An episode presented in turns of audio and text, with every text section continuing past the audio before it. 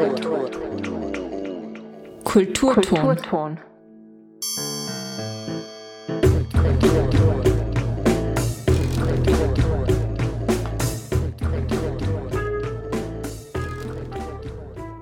Hallo und herzlich willkommen zur heutigen Ausgabe des Uni-Konkret Magazins im Kulturton auf Freirad. Heute gibt es Berichte über eine Plakatausstellung in Wilten, Anekdoten aus der Geschichte der Universität Innsbruck und ein Interview mit der Sprachwissenschaftlerin Caroline Erschara zum Gendern. Ein vielfältiges Programm, heute beim Uni-Konkret Magazin im Kulturton. Am Mikrofon Laurin Mauracher. Eine Wanderausstellung macht Halt in Innsbruck. Stefan Klausner vom Weißraum Design Forum aus Wilten erzählt von der Entstehung der Plakatausstellung Tolerance Poster Show und welches Plakat ihm besonders in Erinnerung geblieben ist. Beitragsgestalterin Agnes Zingulski will außerdem wissen, was Toleranz eigentlich bedeutet.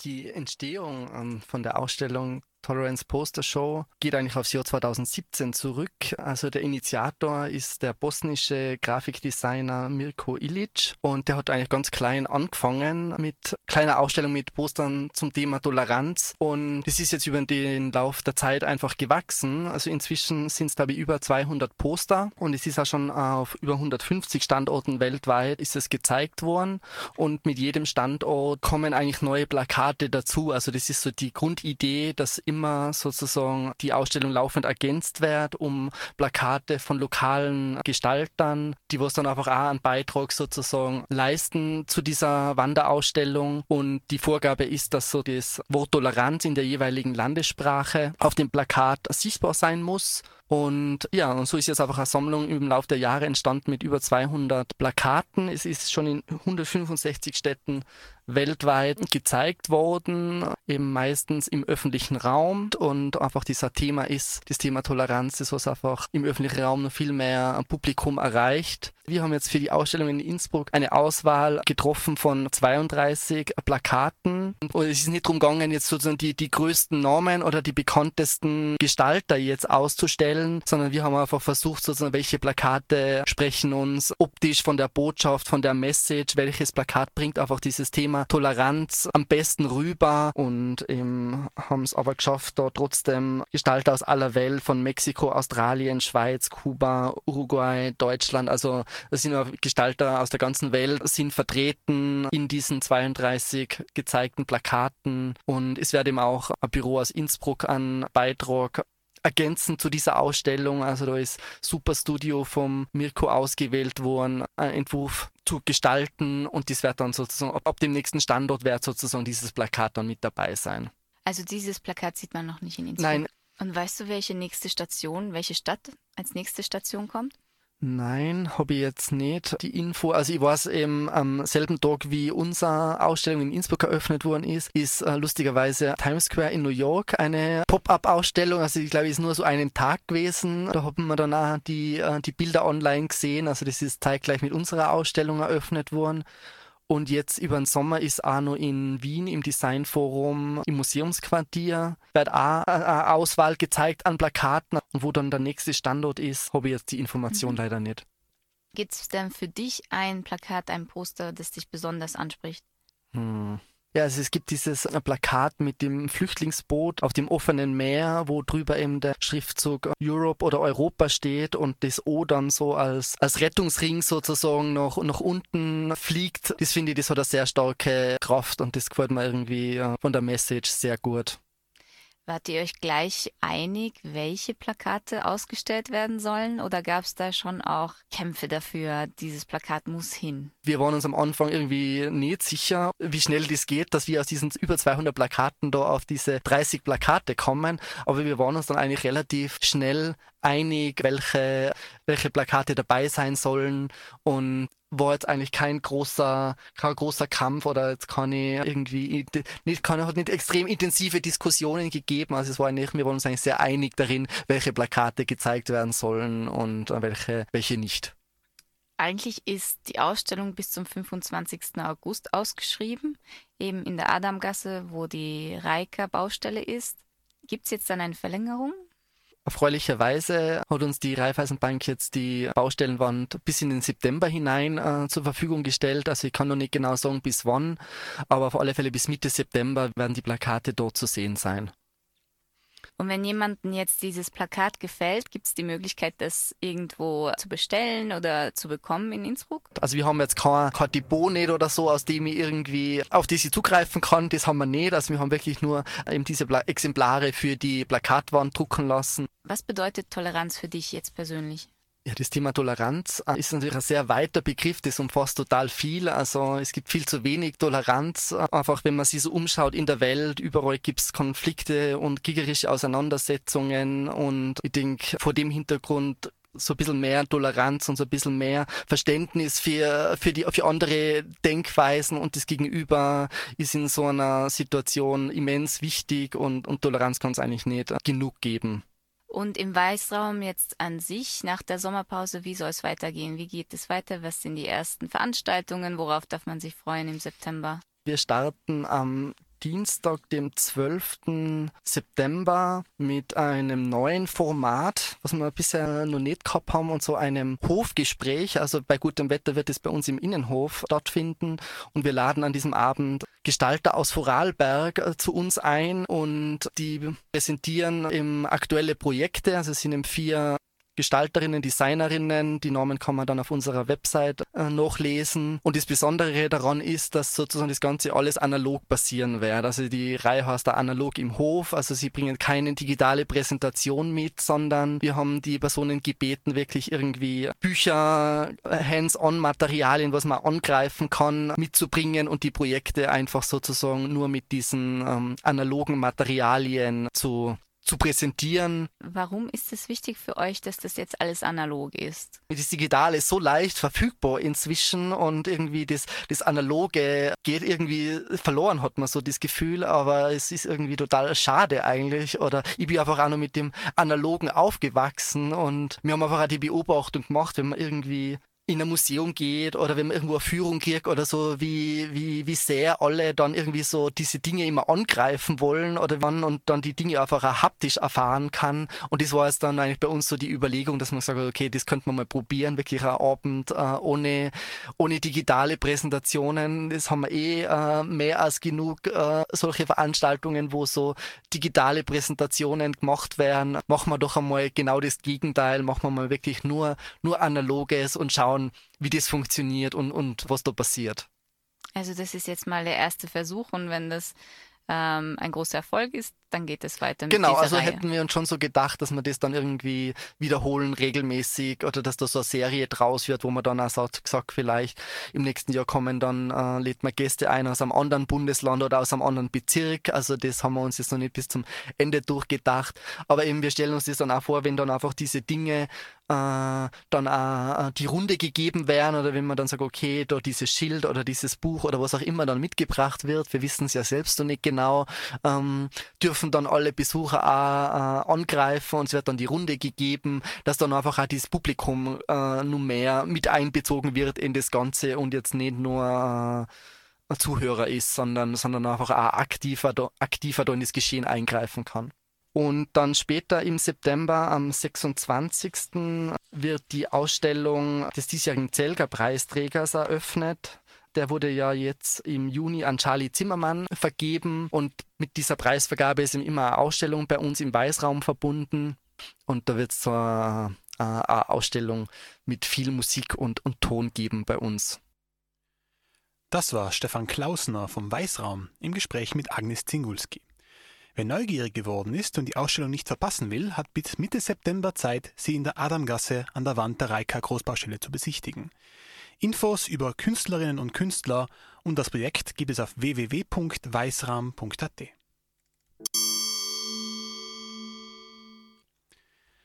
(2019) feierte die Universität Innsbruck ihr 350-jähriges Jubiläum. Historikerinnen und Historiker arbeiteten damals die Geschichte der Universität auf. Es folgen nun zwei kleine Anekdoten aus der Geschichte der Uni. Ein Beitrag von Melanie Bartosch, Stefan Hohenwartner und Daniela Pümpel vom Büro für Öffentlichkeitsarbeit. Zwei dieser Geschichten aus der Geschichte der Uni Innsbruck möchten wir euch in diesem Beitrag kurz vorstellen. Gemeinsam mit Stefan Hohenwarter Er ist die Stimme aus der Geschichte in diesem Beitrag. Und Daniela Bümpel aus dem Büro für Öffentlichkeitsarbeit habe ich zwei Anekdoten ausgewählt. Im ersten Beitrag werfen wir einen Blick in die Gründungszeit der Universität nach dem Jahr 1669 im Tagebuch der Theologischen Fakultät in einem Eintrag vom 16. November 1677 wird beschrieben, wie die Gründung sozusagen gefeiert wurde. Die feierliche Publikation der Bestätigung unserer Universität wurde in unserer Kirche begangen mit Erlaubnis des verehrten Herrn Rektors, der durch den Vizerektor darum gebeten wurde. Zuvor kamen die Professoren in der Universitätsstube zusammen, dann wurden alle mit den Universitätsinsignien bekleidet, außer der verehrte Herr Sahler, für den man noch keinen Talar beschafft hatte. Unter feierlichen Trompeten und Trommelklängen und in Begleitung aller adeligen und restlichen Studenten in großer Zahl zog man unter den Blicken und dem Applaus der ganzen Stadt in die Kirche, die auf das feierlichste geschmückt war. Außer den ansässigen Adeligen und Räten waren bei dieser feierlichen Zeremonie dabei der durchlauchtigste Fürst Radzivilius mit seiner Gattin, des Königs von Polen Schwester, die damals gerade zufällig durch Innsbruck reisten. Dann zog man weiter zum Kolleg, wo auf Kosten der Universitätskasse alle Professoren zum Essen eingeladen wurden, nachdem vorher der verehrte Herr Rektor zugestimmt hatte, der von seiner Magnifizenz, dem Vizerektor, darum gebeten wurde die Gründungsphase der Universität erstreckte sich über 17 Jahre. 1669 wurde die Finanzierung durch den Haller Salzaufschlag von Leopold I. genehmigt und es begann der Unterricht im philosophischen Propedeutikum, den alle Studenten, die in die höheren Studien der Theologie, Rechtswissenschaft oder Medizin eintreten wollten, absolvieren mussten. 1671 gab es die ersten Absolventen. Sukzessive folgten die anderen Studien. Im Oktober 1681 erfolgte dann die offizielle kaiserliche Genehmigung. Die feierliche Zeremonie und die Begeisterung der Öffentlichkeit wird in den überlieferten Tagebucheinträgen sehr anschaulich geschildert. In einer weiteren Geschichte aus der Geschichte der Uni Innsbruck geht es offenbar um nicht sittliches Verhalten von Studenten der damaligen Zeit, das von Seiten der Unileitung so gar nicht gut geheißen wurde. Rauchen von Tabak war immer schon sehr beliebt, auch im 18. und 19. Jahrhundert. Es war aber für Studenten eigentlich verboten. Allerdings scheint dieses Verbot, wie eben so oft bei verbotenen Dingen, den Tabak nur noch anziehender gemacht zu haben und Tabakrauchen galt trotz des regelmäßig wiederholten Verbots von Seiten der Unileitung trotzdem oft als Kennzeichen eines Studenten. Am 7. November 1823 gab es an der Uni Innsbruck einen Anschlag für das schwarze Brett, der dieses Verbot noch einmal wiederholte. An sämtliche Herren Akademiker. Die Hohe Landesstelle hat unter dem 15. Februar des Jahres dem Lizialrektorate aufgetragen, durch Erinnerungen, Ermahnungen und andere in der akademischen Disziplin liegende Mittel dem überhandnehmenden schädlichen Tabakrauchen der Studierenden mit Nachdruck entgegenzuwirken. Das Rektorat erwartet es übrigens von der geistigen und moralischen Bildung der Herren Akademiker dass sie sowohl die Nachteile dieser widrigen Sitte einsehen, als auch dem erklärten Willen der Hohen Landesstelle nicht entgegenhandeln werden. Innsbruck am 7. November 1823 gezeichnet DFC Karpe, derzeit Lyzeumsrektor. Klagen über rauchende Studenten finden sich in der ersten Hälfte des 19. Jahrhunderts regelmäßig. Auch in den Disziplinarordnungen für die Studenten des philosophischen Studiums aus dem Jahr 1826 wurde das Tabakrauchen strengstens verboten, wobei man sich auf eine Verordnung der Wiener Studienhofkommission bezog.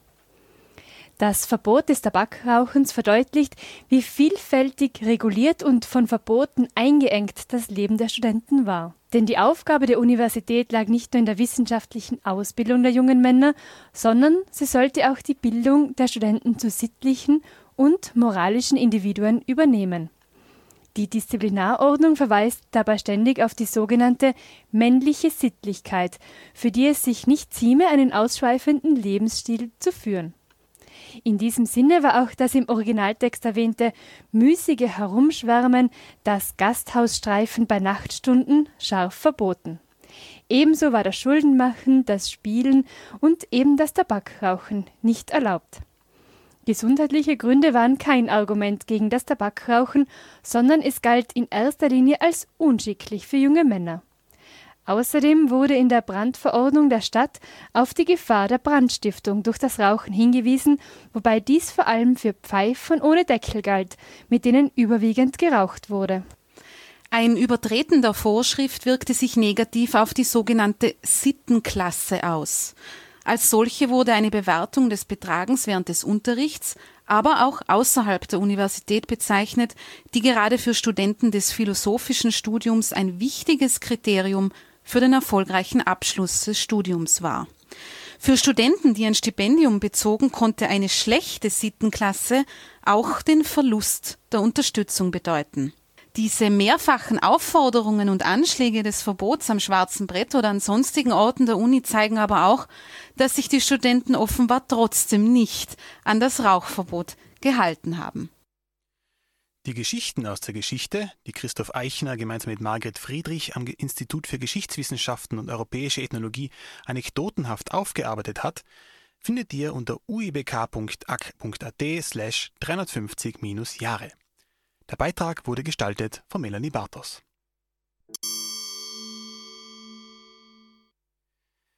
Die geschlechtergerechte Sprache, das Gendern, ist wieder in aller Munde.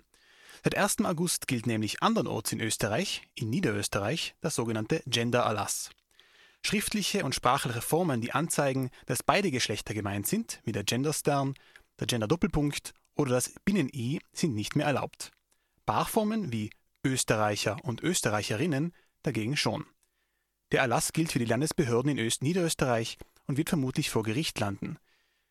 Dazu folgt nun ein Interview mit der Sprachwissenschaftlerin Caroline Irschara von der Universität Innsbruck. Ich bin verbunden mit der Sprachwissenschaftlerin Caroline Irschara. Hallo. Hallo. Hallo. Danke für die Einladung. Gerne. Ähm, du bist Sprachwissenschaftlerin. Ähm, was macht man ja. da genau? Äh, ja, es gibt eigentlich ganz viele Themenbereiche, in denen man da ähm, sich einarbeiten kann. Ähm, also das geht über zum Beispiel so Sachen wie historische Linguistik, also wie sind bestimmte Wörter so entstanden oder wie sein, haben sich Laute weiterentwickelt. Jetzt, ich bin in einem ganz speziellen Feld, also ich mache ähm, Genderlinguistik. Das heißt, ich beschäftige mich vor allem mit äh, dem Zusammenhang zwischen Sprache und Geschlecht. Ähm, und äh, ich mache auch medizinische Kommunikation, also ich beschäftige mich damit, wie in der Medizin Sprache verwendet wird. Ähm, aber es gibt noch ganz viele andere Bereiche, wie zum Beispiel Rhetorik oder eben äh, sowas wie Psycholinguistik, also Sprache und Denken mir anschaue und so weiter. Also es ist ein riesiges ähm, Gebiet. Also dein Spezialgebiet ist auch, ist auch die Genderlinguistik. Jetzt hat sich mhm. jetzt äh, vor kurzem gilt ja, seit kurzem gilt ja der Gender-Erlass in Niederösterreich, nachdem äh, diverse Gender spezifische sprachliche Marker nicht mehr verwendet werden dürfen. Was haltest du davon als, als Expertin?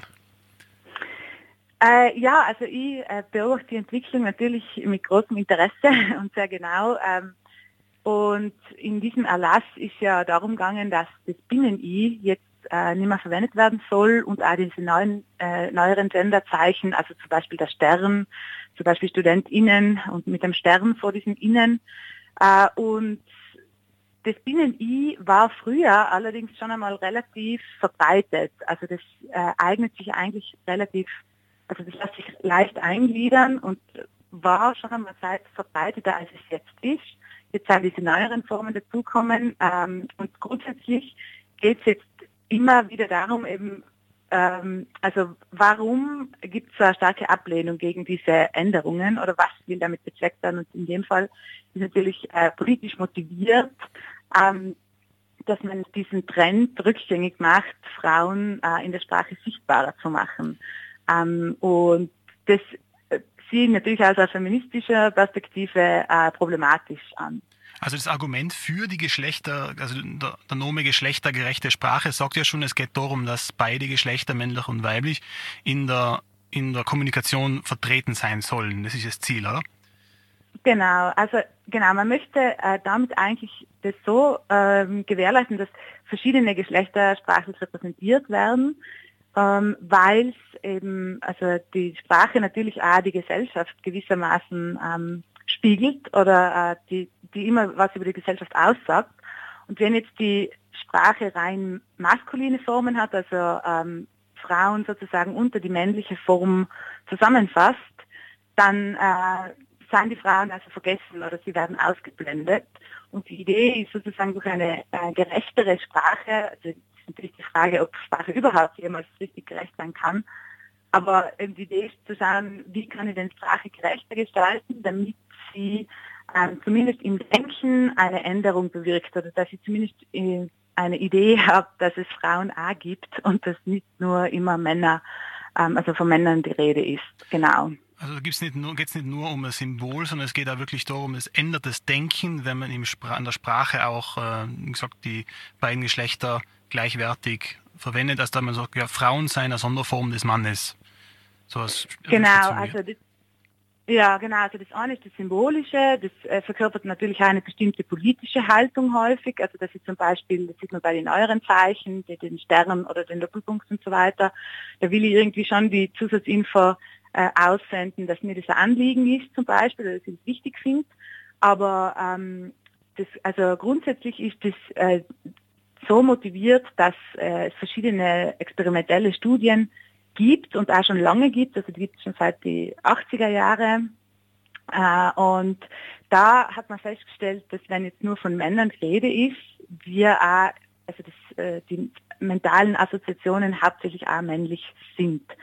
Also dass ich dann eben mich schwer tue, äh, dass ich wirklich Frauen zum Beispiel mitdenke oder dass ich mir aus einer bestimmten Gruppe dann auch tatsächlich Frauen vorstelle.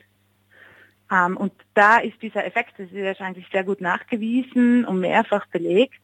Und ähm, ja, das, also es wird da weiterhin äh, versucht, diese, diese Studien werden laufend wiederholt oder ergänzt, methodisch verbessert und so weiter und man kann es recht gut äh, nachweisen. Und es sind jetzt auch nicht so abstrakte Bilder im Kopf, also nicht irgendein Bild, sondern das wird durch Reaktionszeiten gemessen oder durch äh, also Entscheidungen, die die Personen treffen, wenn sie zum Beispiel äh, wenn ich zum Beispiel eine Gruppe habe, die Studenten, was stellen sich die Leute darunter vor? Also es hat wirklich auch, ähm, es ist experimentell in Studien nachgewiesen, dass es auch Konsequenzen hat in der Realität und nicht nur auf dem Blatt Papier, dass zum Beispiel dadurch auch Frauen möglicherweise bei Ausschreibungen dann weniger berücksichtigt werden, bei, Beruf, bei Stellenangeboten oder bei mhm. sonstigen Dingen. Genau, bei den Stellenangeboten ist es auch so, also äh, das, äh, das hat man auch überprüft, ob sich da Frauen zum Beispiel bewerben würden für bestimmte Stellen, die jetzt nur in der maskulinen Form ausgeschrieben äh, sind. Und da kommt eben auch genau das raus, dass äh, sich Frauen dadurch weniger mitgemeint fühlen bzw. angesprochen fühlen. Also es zeigt sich zumindest, wenn ich das, also wenn ich auch die weibliche Form verwende oder zum Beispiel auch das Binnen-I, also so Kürzungsverfahren verwendet, sich da Frauen eher ähm, angesprochen fühlen und sich eher auf solche Stellen bewerben würden. Das gleiche gilt für Kinder, ähm, die sich nicht, nicht vorstellen können, einen bestimmten Beruf zu ergreifen, wenn der sehr, ähm, also wenn da immer nur die männliche Form genannt wird. Also es hat, ne, kann auch negative Konsequenzen haben. Ich nehme an, dass die von Seiten der Politik in Niederösterreich auch gewollt sind, im Sinne von, der Frau gehört einen Herd und der Mann geht arbeiten. Genau. Das ist jetzt eine genau. Spekulation natürlich, aber ich nehme an, dass, das, dass die Ideen schon verbreitet sind. Ja, auf jeden Fall. Also das, weil das ist ja so die, diese Sprach, ähm, also die, die Sprachkritik, die eigentlich formuliert wird mit diesen Gendern oder mit dem Versuch, gendergerecht zu äh, schreiben und zu sprechen, bedeutet ja immer eine Kritik an den aktuellen Verhältnissen oder an grundsätzlich an gesellschaftlichen Gegebenheiten. Also das geht ja dann viel weiter, als dass ich nur sage, jetzt, wenn jetzt alle die eine Form verwenden, bin ich glücklich. Also es ist nicht so leicht, sondern es geht ja auch darum zu sagen, ähm, okay, die Sprache ist ebenso wie die Gesellschaft patriarchat, patriarchalisch geprägt. Also das hat sich einfach ähm, in die, äh, bis in die Grammatik sozusagen hinein ähm, sedimentiert oder hat das so eingeschliffene Muster. Mhm. Und die aufzubrechen ist natürlich ähm, eine Kritik oder auch eine Form von äh, Veränderung, die nicht so ganz äh, ohne weiteres oder ohne Widerstand äh, vonstatten geht. Ja. Okay, ja. danke Carolina Schare für das Interview. Gerne, danke für die Einladung. Das war das Interview mit Caroline Jaschara, Sprachwissenschaftlerin an der Universität Innsbruck. Das Gespräch haben wir kurz vor der Sendung aufgezeichnet. Und damit sind wir am Ende des heutigen Kultur Pardon, Kulturton Uni Konkret Magazins angelangt. Der Kulturton ist von Montag bis Freitag jeweils um 18.30 Uhr zu hören und eine Wiederholung am jeweils folgenden Werktag um 8 Uhr. Vergangene Sendungen zum Nachhören gibt es in der Radiothek der Freien Radios Österreich unter freie-radios.online. Aus dem Studio verabschiedet sich Laurin Mauracher.